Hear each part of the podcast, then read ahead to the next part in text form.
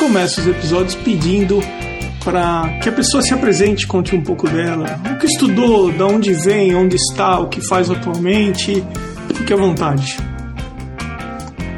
Então, meu nome é José Marconi, eu sou professor atualmente da Universidade Tecnológica Federal do Paraná. Eu moro aqui em Curitiba desde 2008 comecei a trabalhar aqui em Curitiba como professor visitante de outra universidade, que é a Universidade Federal do Paraná. É, mas o, a minha origem é o estado da Paraíba, é, da cidade de Campina Grande. Foi lá onde eu me formei em design, em 1990.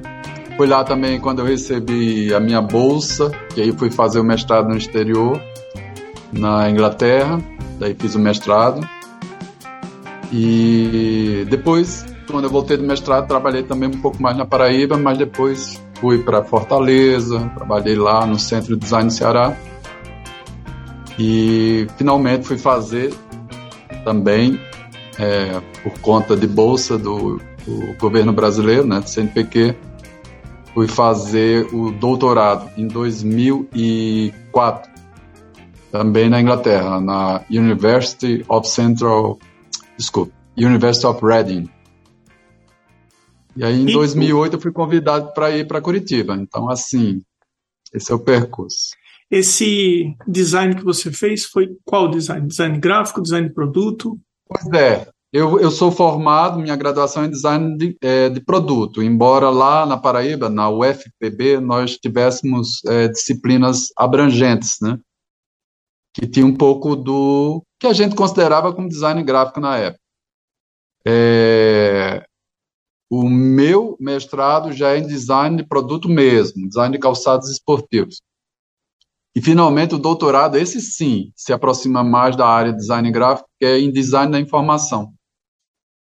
Embora eu tenha trabalhado com software que ensina a usar o próprio software, né? Tutoriais que ensinam como usar o próprio é, sistema. Então são essas animações e tal. Então assim, e só que como designer gráfico mesmo ou, ou como ilustrador eu só pude é, me desenvolver depois que terminei o doutorado, que aí eu tinha uma carta de alforria, né? mas você está vendo que como é legal, né? É, conhecer pessoas e conhecer a história das pessoas, porque você começa falando assim, ah, Emerson, eu fiz design de produto, fiz mestrado na Inglaterra em uhum. design com, é, é, de calçados Calçado. esportivos, depois você fez o doutorado e aí eu entro no seu perfil do Instagram e tem lá a Curitiba do Zé, que uhum. são desenhos das ruas de Curitiba. Para quem quiser dar uma olhadinha, o endereço é marconi.design. Marconi, como que é essa história aí? Mestrado, doutorado, design e aí vai para Curitiba do Zé. Conta aí. Pois é, é, quando eu terminei o doutorado, finalmente eu pude, vamos dizer assim, é, fazer aquilo que era meu desejo de fazer desde que eu entrei na universidade, que era desenhar, trocando de miúdos. Então, esse, o próprio fato de ter entrado num curso de desenho industrial me levava a pensar, ah, vou ganhar minha profissão desenhando. É, o que é verdade, porém, é, o tempo que a gente passa desenhando no curso de design é, é menor, né? Então, assim, é, principalmente hoje, né? Então, eu, eu, de certa forma, trilhei esse caminho acadêmico, me tornei mestre, professor, mas a melhor parte do processo de design era desenhar. Era o que eu adorava. Eu, eu, inclusive, tinha essa coisa de fazer mais desenhos do que o necessário. Então, eu esticava a etapa de geração de alternativas. Então, ao invés de fazer duas, três, eu fazia dez alternativas, só para ter o prazer de desenhar. Então, é, o desenho, a gente sabe que na nossa profissão de design, o desenho é um meio, né? Mas eu achava que, para mim, a minha satisfação pessoal, o desenho como fim. E só que como você sabe, você já entrevistou tantas pessoas, o desenho como fim tem um percurso profissional não tão estabelecido. E, e vamos dizer assim que a vertente publicitária ou de ilustrador, naquela época que eu comecei, não parecia muito promissor. E então esse caminho mais ortodoxo que passava pelo design, pelas formações e tal, me parecia mais seguro. Quando finalmente eu cheguei aqui em Curitiba, fui trabalhar como professor visitante, fiz o concurso e fui, é, passei também para ser professor de design. Só que foi um momento da minha vida onde a, a, a minha profissão, ou a, o exercício da minha profissão em sala de aula não estava me satisfazendo é, vamos dizer assim, que eu tinha umas expectativas muito diferentes das expectativas dos meus alunos. E isso gerou uma crise pessoal muito forte. É, e daí, ah, eu comecei a usar o desenho, o fazer desenhar, como uma terapia mesmo.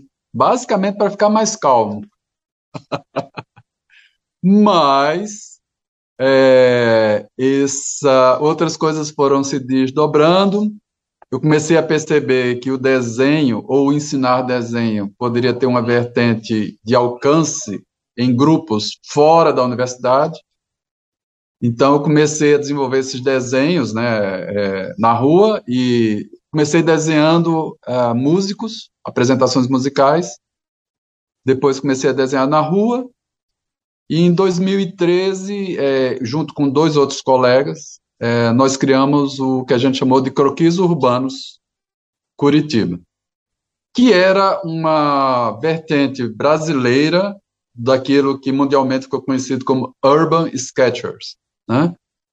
Só que nessa coisa de viver no exterior, é, eu tenho um pouco de dificuldade de assumir as palavras estrangeiras. É, porque o próprio inglês me ensinou que você deve assumir a sua língua. Então, eu, é, com essa aprendizagem, eu evitei usar o Urban Sketchers, né? Mas usei croquis urbanos, embora a palavra croquis seja de origem francesa, ironicamente.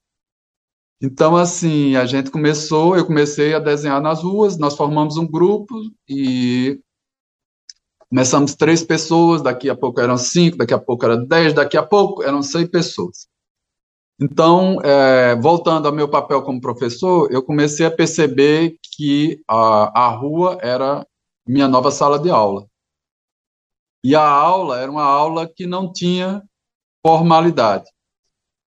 E, mas tinha algo que a gente, se a gente chamar de disciplina, pode assustar as pessoas, mas basicamente é, foram cinco anos, de 2013 a 2018, praticamente desenhando todos os domingos nas ruas.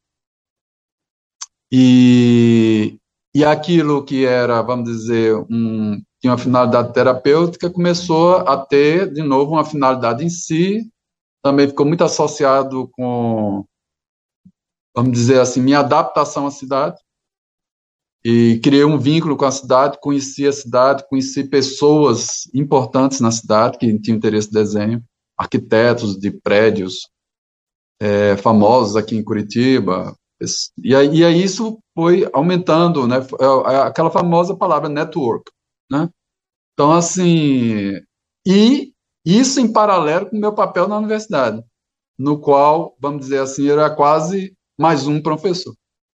Então, assim, eu tive essa vertente desenhada nas ruas, que era uma saída da universidade, acabou sendo uma entrada naquilo que eu, era meu mais maior interesse, que era desenhar e, ao mesmo tempo, divulgar o desenho. Né? E é isso. Não sei se eu expliquei. Não, mas é, deu para entender legal. Hum. A minha curiosidade, ouvindo você contar a história que esse número de pessoas foi crescendo, crescendo, crescendo, e você passou a ensinar informalmente em cada encontro. Isso. Você consegue dizer algum tipo de problema ou algum tipo de equívoco que as pessoas normalmente cometem quando elas vão desenhar cenas urbanas Ou existe alguma coisa que eles consideram mais difícil que você poderia dar uma dica ou uma sugestão aqui? Pois é, eu, eu pensei um pouco sobre esse tema. É... Existem vários desafios para quem vai desenhar nas ruas. Mas tem um primeiro desafio que eu acho que é automaticamente superado quando você decide ir para as ruas desenhar, que é essa questão de você é, se submeter a uma situação de desenho não ortodoxa. Você está nas ruas, não é o lugar de maior conforto, não é? Não é a sala de aula, vai ter vento, vai ter iluminação, pode chover, mas mesmo assim, você decide ir num domingo pela manhã, a gente começava às nove e meia, ir desenhar. Então a gente já parte de uma coisa que eu diria que não é um obstáculo, é uma vantagem. É, e, e, eu vou contrapor isso ao aquilo que é um verdadeiro obstáculo na universidade, que é o fato do aluno não escolher fazer a disciplina. Então, ele, de certa forma, tem um currículo lá, ele quer um diploma, ou ele quer né, se formar, e aí tem uma disciplina de desenho que tem que ser feita. Então, assim, isso é, seria uma vantagem quem vai desenhar na rua, mas eventualmente poderia ser uma desvantagem. Entretanto, desenhar nas ruas supõe que você vai desenhar e vai é, deixar aquele desenho à vista de todos. Então, você tem que vencer aquilo que tradicionalmente é associado com a dificuldade de desenhar, que é o medo de mostrar meu pobre, o meu desenho tão é, de iniciante. Né? E desenhar nas ruas, quase que você fica, né? Você, não tem jeito, as pessoas vão ver o que você está fazendo e tal. E no nosso caso, tinha essa questão da exposição final, onde nós todos eh, fazíamos uma exposição e eu fazia questão de olhar cada um dos desenhos. É... Então, superar sua própria autoavaliação, autocrítica perante a comparação dos outros desenhistas é um grande obstáculo. Principalmente pela questão do ego. Né? Simplesmente as pessoas não gostam de entender que se você está desenhando pela primeira vez, seu desenho provavelmente não vai ser é, tão apreciável como um desenho bonito, tá? É, no, na minha opinião, é, quando eu vejo um desenho de quem está fazendo pela primeira vez, eu vejo tantas qualidades na, na, própria linguagem gráfica e, digamos, nos erros ou nos defeitos, entre aspas, do desenho, que eu já aprendi a apreciar o desenho do iniciante tanto quanto o desenho de uma pessoa experiente. Então, assim, só que isso é muito difícil de ensinar, né? Porque eu sempre vejo os primeiros desenhos como uma promessa. Então, isso para mim é algo que, que é muito forte. Mas o próprio desenhista tem dificuldade de lidar com isso. É, então, eu diria que essa é, é, é, a coisa mais difícil. Entretanto, ao desenhar com um grupo maior, você vai vendo que há várias linguagens, há vários tipos de desenhos. Você vai ter pessoas que estão iniciando como você. E aí, de certa forma, você vai se colocando, ou como, ah, eu sou o último da classe, ou eu estou aqui nessa fase intermediária. Então, isso ajuda também. E como você não vai receber nota, nem vai ser avaliado por aquilo, você também, se você tiver eh, bastante generosidade para consigo, é, você consegue ultrapassar essas dificuldades e aí sim vem o pulo do gato. Perceber um progresso muito lento, semana por semana. Aí é fantástico, porque você não tem professor, mas o simples fato de você desenhar toda semana ele tem um, né, um é, moto, é, moto perpétuo, né? moto contínuo, é, que faz com que a melhoria vá, vá, vá avançando até independente do seu desejo. Né? Então, ela. E essa mecânica, vamos dizer assim, que é o ponto alto de quem desenha nas ruas e, e que curte estar com um grupo de outros desenhistas. Mas essa vergonha inicial e essa autocrítica exagerada é bem desafiadora. É, você comentou uma coisa interessante. O ego, ele entra na comparação. Porque se você ficar se você ficar comparando, você sempre vai encontrar alguém melhor que você, alguém que está mais no início do que você. Não faz sentido você estar tá num momento que é só seu, entendeu? E se você se comparar, aquilo pode ser benéfico ou maléfico, então não importa, não olhe para o lado, chega lá, senta, faz o teu desenho e ponto, entendeu? É muito bacana que você falou também sobre a evolução, é, a velocidade da evolução, que não acontece de um dia para o outro, mas que se você pegar e olhar o seu desenho feito nove semanas atrás ou doze uhum. semanas atrás, você vai identificar uma Sim. diferença. Né? Uhum. É, e, e, e, você vai aprender essa, esse conceito de que não há uma única forma de desenhar aquele prédio. Isso também eu acho que é muito valioso. Porque, para quem está começando, ele pode, ele pode ter a, a, uma ideia equivocada de que há uma maneira certa de desenhar aquele prédio que está ali na frente. E aí, quando ele vê um monte de gente desenhando dos mais variados pontos de vista, as mais variadas técnicas, ele começa a perceber: ah, eu tenho que encontrar um modo como eu vou desenhar esse prédio, não um modo. Então, o desafio muda de foco. Que bacana isso.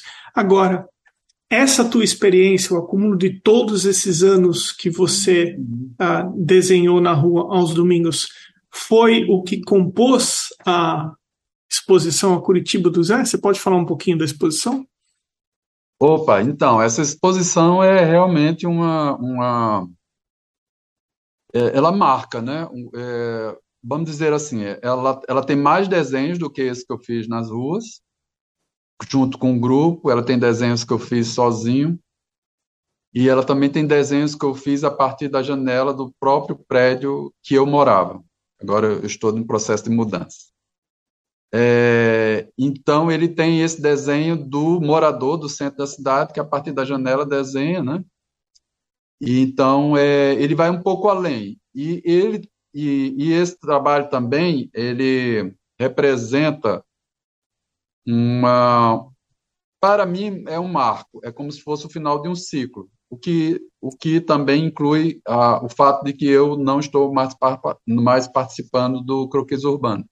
O croquis urbano, durante a pandemia, parou, de certa forma, não voltou, e eu acredito que, é, se ele continuar, vai ser através da participação dos outros colegas. Então, é, também marcou isso. E também marcou a uma, uma, uma, independência também do grupo, no sentido que, enquanto eu estava no grupo, eu não fiz nenhuma exposição individual, porque eu não queria poluir a ideia de que eu tinha formado aquele grupo, junto com os amigos, para autopromoção. É, então, assim, deixei passar bastante tempo e, finalmente, tive também uma, uma possibilidade de fazer isso de um modo mais, né, é, mais pessoal. Legal. E, então é, é, isso, mas é principalmente uma espécie de homenagem a Curitiba, né? Ou um encontro com a Curitiba. Então, é, e com o centro de Curitiba, que a maioria, do, a maior parte dos desenhos são do centro de Curitiba. E, e tem um prédio que é o Passo da Liberdade, que é em frente ao prédio que eu moro, um prédio histórico, que também representa muito para mim. Então, era uma tentativa de de homenagear é, aquele, aquele período, né? aquela interação. Marconi, vamos trazer a conversa um pouco mais para quem desenha no dia a dia ali a coisa técnica de materiais. Ah, é, no ah. que, que você gosta de desenhar? O que, que você usa? Pois é. é... Eu sou professor de, de ilustração e ensino técnicas, né? É... Então, assim, eu, eu gosto de misturar técnicas. É, Então, essa é a técnica mista, né? principalmente poder combinar aquarela com caneta tinteiro, por exemplo, né? É, ou até mesmo giz pastel. É, e então é, essa questão da técnica mista é algo que me chama muito, né? Mas eu diria que para o desenho de rua a técnica mais rápida e dá resultados mais eficientes, eu diria que é a aquarela. E, e, isso vai de contramão até a ideia da aquarela como sendo aquela técnica muito difícil, de controle e tal. Você já falou com o Beccari, né? É um dos episódios que eu mais gosto, que é o do Beccari. Beccari, a gente é colega aqui em Curitiba. Então, assim, é, só que eu faço outro caminho, né? Eu faço o caminho de dizer que a aquarela é fácil, que a aquarela perdoa, e que se você souber dois ou três truques, você consegue fazer o desenho que você quiser com aquarela. E, e isso não é não é uma falsidade, porque está é, comprovado pela pela minha experiência como desenhista de rua. Então, é, eu diria que a aquarela seria a, a técnica uh, mais apropriada. E outras, outras técnicas que eu evitaria é, eu evitaria lápis de cor, eu evitaria lápis grafite, é, eu evitaria inclusive o papel branco. Né? E por quê? É, no, no meu caso, é, eu, eu, eu, eu, consigo fazer desenhos mais rapidamente com papel colorido, já com a base, né? tonalizado, né? cinza, o mais amarelado, o bege, né? porque aí eu posso trabalhar a cor branca, que é a cor do reflexo, ou do brilho. E aí aquela, aquele velho exercício né, de luz e sombra. Se eu consigo desenhar a luz e a sombra, o que restar é meio tom, que é a cor do papel. Uhum. Então isso é muito prático para quem desenha nas ruas, porque eu olho um prédio, eu vejo onde tem incidência de luz e vejo onde está a sombra. E aí quando eu olho para o desenho final, ele já está pronto ganha você falou. Você falou uma coisa muito interessante. Você falou assim: olha, Emerson, a aquarela perdoa. Então, ela não me perdoou, não, viu, Marconi? Nós rompemos relações, eu e a aquarela. sim, sim. sim é, é. Eu tô, eu tô é, curioso para fazer a seguinte pergunta para você. Olha, hum. fez design, depois fez mestrado, depois fez doutorado, desenhou uhum. por cinco anos, toda semana na rua. Todo domingo. Todo domingo, e aí eu fico pensando assim: será que tem alguma coisa que você não se sente confortável quando você vai fazer os seus desenhos? Seja tecnicamente, ou seja algo mais conceitual, como tema, a escolha do ângulo, ou tem alguma coisa que você fala, Emerson, eu acho que aqui eu me esforça um pouquinho mais? Olha, tem um aspecto conceitual, né? É... As pessoas falam que quando um ator vai entrar em cena, ele fica nervoso, né? Então, assim, grandes atores que já encenaram a peça, quando eles vão entrar em cena, eles ficam nervosos, porque eles acham que não vão, conseguir daquela vez. Então, toda vez que eu vou desenhar na rua, o ponto de partida é essa sensação. Dessa vez eu não vou conseguir.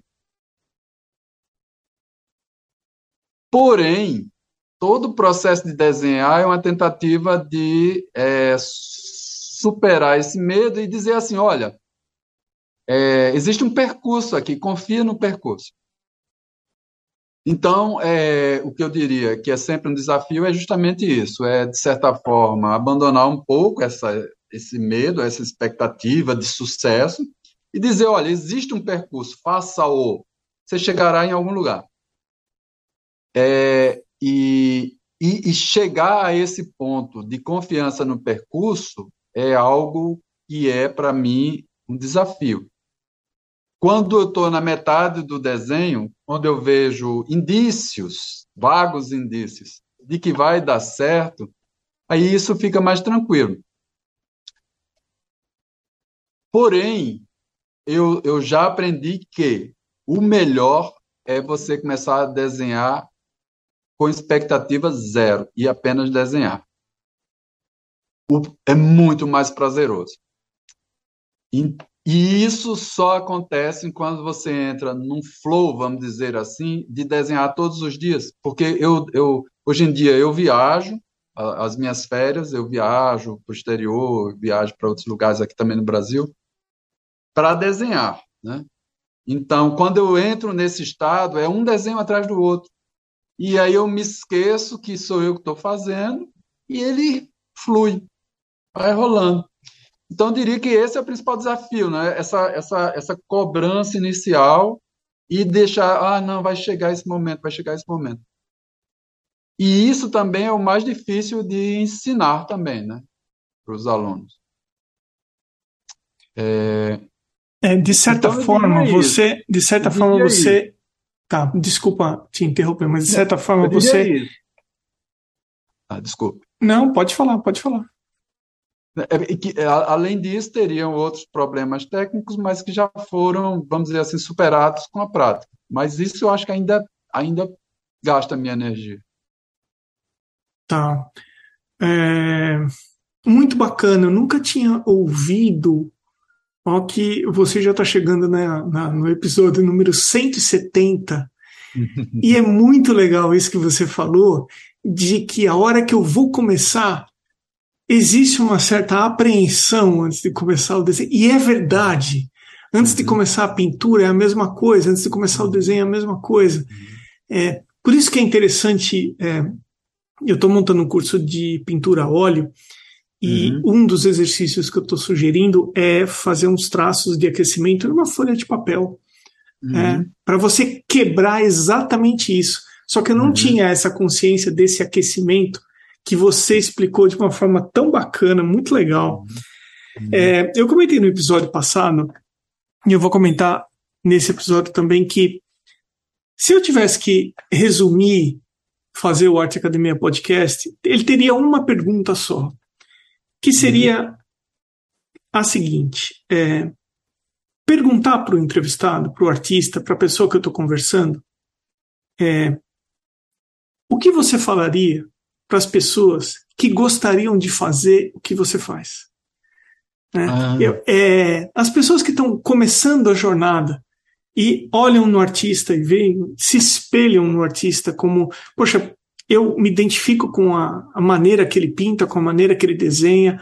É, e aí acho que existe uma certa ansiedade de, de ficar sabendo quais foram os passos que ele deu e o que ele aprendeu com os erros e acertos durante a jornada dele, a experiência dele. Então, o que, que você poderia falar para quem está começando a desenhar? É, eu, eu acho que talvez a primeira coisa seria desvincular o desenho à ideia de que você vai ter uma remuneração, uma premiação financeira. Porque você, se você já coloca esse objetivo, digamos, ah, de vender ou de ser apreciado, isso tira muito da graça do próprio desenhar, do próprio processo de desenhar. Então, a primeira coisa seria tentar mostrar que é, é, se você resolve desenhar, pense primeiro qual, quanto prazer eu vou tirar disso. Qual é o, o prazer de pegar um lápis de cor, o prazer de ter uma folha de papel, o prazer de, é, de contar uma história através do desenho.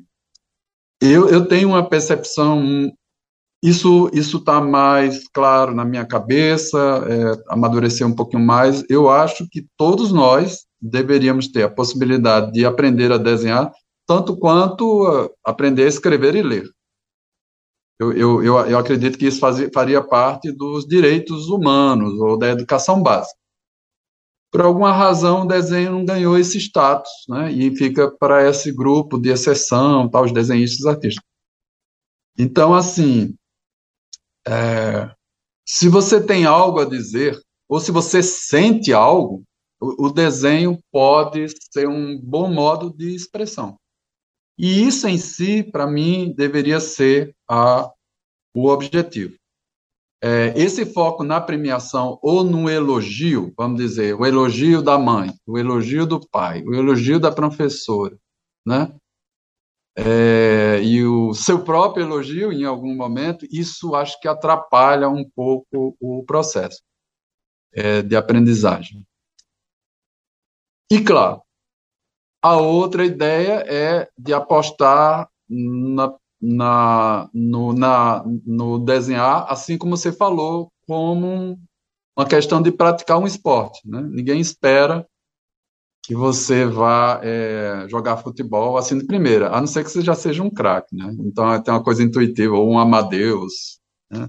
Mozart, né? É, que já saiba também é, ser compositor desde, desde a infância. Então, é, mas, mas se você acredita que desenho é algo que pode ser aprendido, aí essa coisa também se torna mais leve. Que, que é, porque todo, é, quando eu estou desenhando na rua, o que eu mais escuto e que eu mais respondo é: Ah, isso é um dom. Aí eu falo: Não, senhor, isso não é dom, não, eu aprendi. Total. O primeiro erro.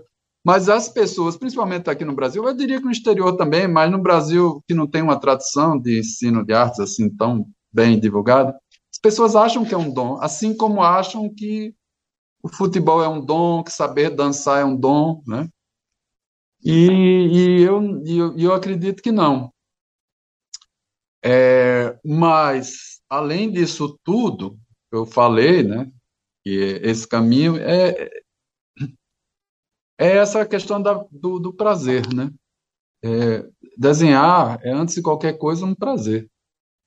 Então, é uma busca de, de intensificar ainda mais esse prazer. Muito, muito legal. Muito mesmo. Marconi, a gente está chegando no final do nosso bate-papo uhum. e eu quero deixar você pensando uhum. aí se tem alguma coisa que você não falou que você gostaria de deixar uhum. registrado enquanto eu uhum. falo o nome do pessoal que apoia esse podcast uhum. e depois a gente volta na conversa. É, as pessoas que eu vou falar, a lista dos perfis do Instagram que eu vou falar a seguir, elas valorizam a arte na forma de apoio a esse podcast. Esse podcast se compartilha é, conteúdo gratuitamente, divulga artistas da mesma forma ah, quem quiser apoiar é só ir no arteacademia.com.br, na página podcast, ou então no site apoia-se, apoia.se barra arteacademia, com arroba na frente.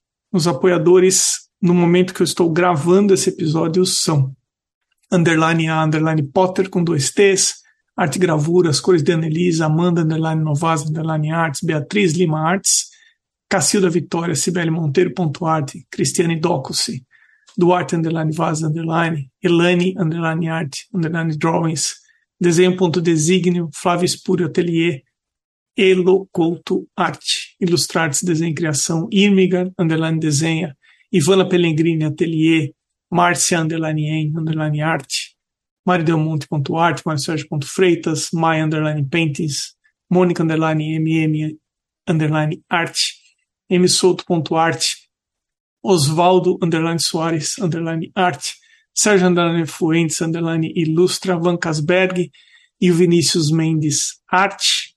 Eu agradeço também aos apoiadores anônimos, muito obrigado mesmo. E eu não tenho nenhum problema em aumentar essa lista. Se por acaso alguém mais quiser apoiar esse podcast, Marcone, meu caro, uhum. fique à vontade para você comentar algo que você acha que é importante deixar gravado aqui. É, tem algo que faz muito parte da minha vida como professor atualmente, que foi essa conciliação com o desenho de rua ou desenho nas ruas e a minha atividade acadêmica. Então agora elas estão mais conciliadas. Então é, eu queria só falar assim que um dos resultados é, que vai ser desenvolvido agora na semana de 7 de setembro é, que o grupo, um grupo de mais de 40 alunos e professores de arquitetura, nós vamos aqui sair daqui de Curitiba e vamos para Ouro Preto, para desenhar Ouro Preto. E eu estou no planejamento dos trajetos, dos temas. Eu já estive lá, eu é, vou pela segunda vez e e aí esse trabalho vai caracterizar algo que é importante, gostaria de deixar registrado aqui, que é a ideia de uh, transformar o nosso entorno também em ambiente de sala de aula, né? Ou, e eu, eu, tô, eu tô, acho que comprometido com fazer isso mais, porque a sala de aula artificializa demais o, o, o, o jeito de aprender as coisas na vida. E se eu tenho né, esse privilégio de poder desenhar nas ruas e os estudantes saírem das ruas, né, é, saírem da sala de aula e me acompanharem, eu acho que isso é um privilégio enorme. Então, gostaria de deixar pontuada essa questão de, do, de, de, associar o desenho com a rua, o que supõe que você não vai estar nas melhores condições de conforto, mas também supõe, pelo menos baseado na minha experiência, que alguns dos seus melhores desenhos vão ser feitos em situações de extremo desconforto, chovendo, com pressa, porque a linguagem do desenho nas ruas ela é de síntese e ela e, e, a, e, a, e a, aquela urgência ela ajuda você a, a, alcançar um resultado com prática, né? Claro, é satisfatório. E, e, e a outra coisa que eu tá, eu escrevi aqui que eu achei importante deixar como uma fala que é eu, eu pessoalmente eu, eu tenho tentado colocar um foco para os, para os meus próximos anos, que é tornar o desenho cada vez mais uma atividade da rotina. É, então, é, é, desenhar, se não todo dia, mas pelo menos duas vezes por semana, ou chegar todo dia, por, por uma razão bem simples, porque eu acho que esse é um modo de, de eu alcançar mais saúde mental e uma velhice saudável, eu escrevi aqui, né? mas principalmente para uma coisa, porque eu tenho clareza que o desenho é um modo eficiente de sentir a vida. Então, é isso, assim, desenho como modo de se apropriar das coisas e sentir a vida e as coisas. É isso. Muito, muito legal. Agora eu tenho mais uma curiosidade para te fazer uma perguntinha só entre nós aqui. Eu também Beleza. fiz design de produto, fui trabalhar com Sim. design automobilístico. Sim. E o meu traço mudou drasticamente quando eu fui desenhar carro, porque era exigido Sim. que o traço fosse rápido, né? Fosse um traço rápido, um sketch rápido. Uhum. E aí você me falando que você foi para o desenho de calçados esportivos, e o que eu vejo é que o desenho do calçado esportivo também tem um traço muito rápido. Exatamente. Em contrapartida, o desenho de, de paisagem urbana é um traço uhum. mais lento. Ele não tem um uhum. traço tão rápido quanto uhum. um sketch de um produto. Uhum. Quanto que mudou o seu traço com o tempo? Pois é. É o que é que acontece, Emerson? Eu, eu diria que o próprio, o próprio modo de você traçar é, modifica o desenho. É, e existe uma tendência de determinados modos de traçar te guiar na direção de uma busca de uma linguagem formal. Então, eu vejo no caso do design de calçados, nós, calçados e, e, do automóvel, é uma, é uma questão até sinestésica, no sentido de que você está trabalhando com algo que está associado com movimento, é um automóvel, é, e aí o seu desenho também evoca isso, o seu modo de desenhar evoca isso. Mas eu diria que ao fazer isso, haverá uma tendência muito grande dos carros ficarem todos iguais. Porque o modo de desenhar, aquele mais. É como se fossem as moléculas, o DNA mais básico do carro vai ser o desenho. Então, aquele DNA já está programado para sair uma coisa. É, porque é, o que eu acredito, agora voltando à questão do desenho dos prédios, é que exi existem as linguagens diferentes de desenho, os traços diferentes de desenho, vão ter uma tendência. Então, é, é uma, das coisas que mais se critica no, no desenho de automóvel e no desenho industrial é, é a questão do traço, do traço Aquele do traço, traço pintado. É um traço. traço a pessoa faz vários risquinhos ao invés de fazer um só. Isso. É, e eu passei a vida inteira pensando se isso, de fato, é algo a ser tratado de modo tão, é, vamos dizer assim, é, é, inflexível, disciplinador, disciplin, é excessivo, porque tem coisas que só o traço pintado consegue desenhar. Eu vou te falar como Aí... eu, eu vou te falar como eu vejo isso. Talvez eu vou uhum. falar a mesma coisa que você falou, só que de uma forma diferente. Porque assim, eu não sei te falar se um de, uma determinada forma de desenhar acaba comprometendo o resultado final de um, de um produto, a forma de um produto. Uhum. Mas eu penso uhum. assim, que uh, produtos eles têm identidades visuais diferentes na forma de serem representados. Então, se eu vou desenhar, se eu vou fazer um sketch de um carro, e se eu pegar 10 designers e colocar lado a lado, o, os desenhos eles têm uma linguagem visual única. Todos pertencem à categoria dos sketches de automóveis. Se eu pegar o desenho de paisagens urbanas feitos por arquiteto, o traço do arquiteto possui uma identidade que caracteriza ser um traço de um arquiteto. Então, o que eu acho é que o tema muitas vezes dita a identidade visual da representação, né? É, eu não sei te falar, é, pra, eu confesso que é a primeira vez que eu ouço alguém falando que o tipo de traço pode determinar a forma, mas uhum. eu penso que da mesma maneira que a gente vê um grupo de adolescentes vindo na nossa direção, todos vestidos iguais, e que você bate o olho e fala: bom, essa é uma turma de adolescente que possui a mesma identidade. O desenho, ou o sketch, ou a ilustração de um determinado produto tem aquela identidade visual formada já, que, por exemplo, dos carros, que é bem proeminente, o traço rápido, associado ou não com velocidade, enfim. E da mesma forma existe a identidade visual de outros segmentos. Dos calçados esportivos também tem um tipo de uhum. identidade visual. A pintura a óleo acadêmica possui uma identidade que caracteriza aquele segmento. Enfim, eu consigo enxergar até aí e dessa forma sobre essa diferença. O porquê da minha questão? Porque você comentou assim, poxa, Emerson, eu, eu desenhei calçados esportivos, eu fiquei pensando assim, puxa vida, o traço para um calçado esportivo é diferente do traço que eu tô vendo, e para quem estiver assistindo no YouTube, vê que tem um banner atrás do Marconi, que bem grande, com um desenho, e o traço é diferente. Então, aí eu volto no começo da questão, Marconi, uhum. quanto que mudou o seu traço, entendeu? O que eu posso dizer é que eu sou um afortunado, porque hoje em dia eu escolho o traço. Oh, que legal.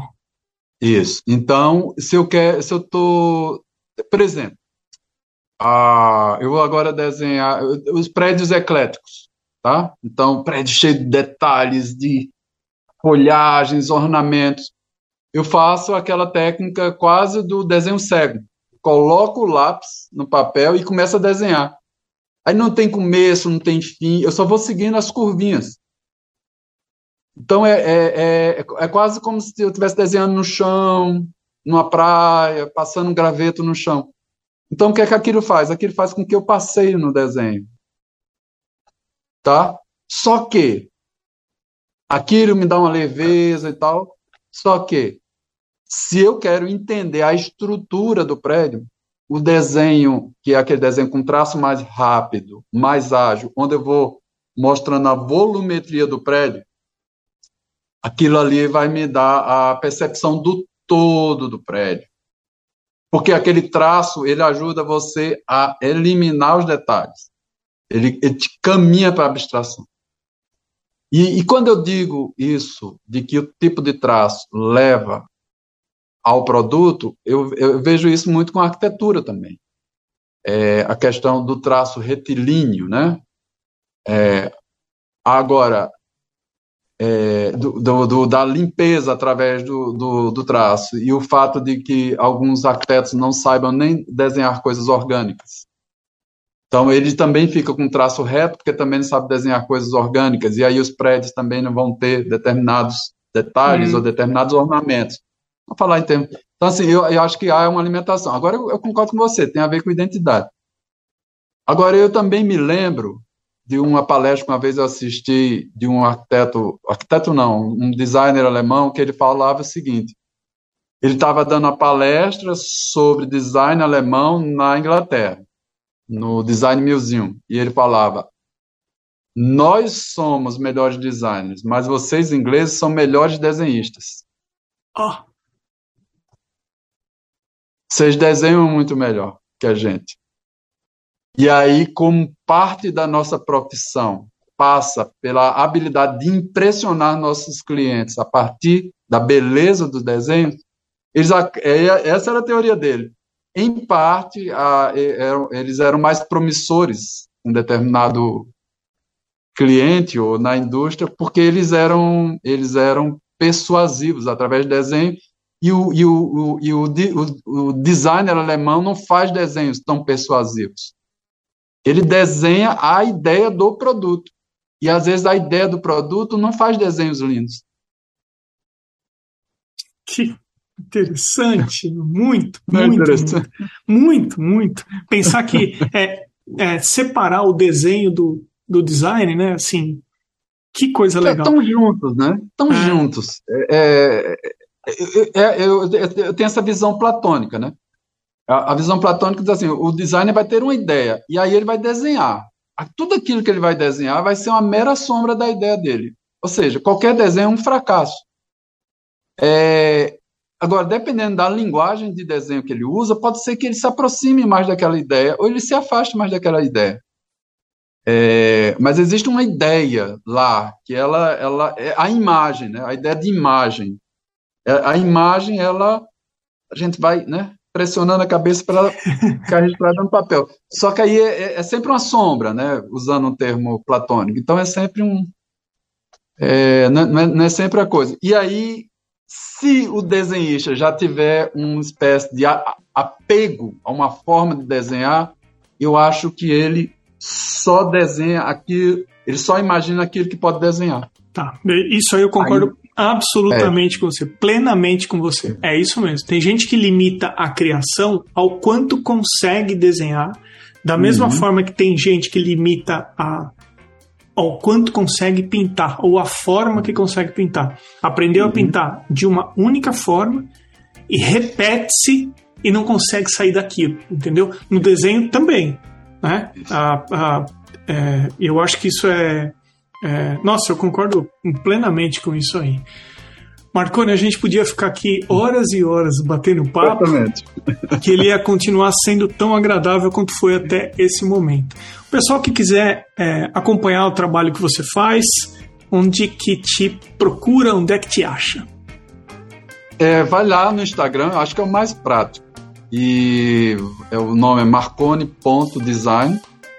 E se quiser ver um documentário sobre essa exposição, a Curitiba do Zé, vai lá na bio, né? Ou na bio, é, no, na página, e aí tem um link direto para o YouTube com o documentário. É, isso aí. Sabe o que ficou do nosso papo aqui? Tô pensando humildemente em pedir desculpas para Aquarela para ver se ela me perdoa. Ah, sim, sim, sim. Não precisa. Ela. Ela, ela tem um bom coração, né? Ela tem um bom coração, um bom coração ela sabe perdoar, um né? Coração. Sim, sem dúvida. Ela sabe perdoar. Marconi, muitíssimo obrigado, viu? Prazer. Muito obrigado pelo convite.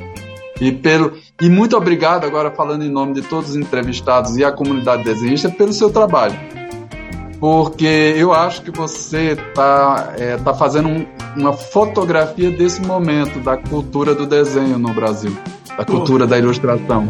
Obrigado. Então, assim, eu acho que tem essa tem isso e a qualidade das suas perguntas e do seu, seu modo de entrevistar são muito cativantes. Então eu ah, acho Marconi, que obrigado, viu? É um, é um trabalho muito importante para todos nós. Obrigado, valeu, brigadão, viu? Obrigado.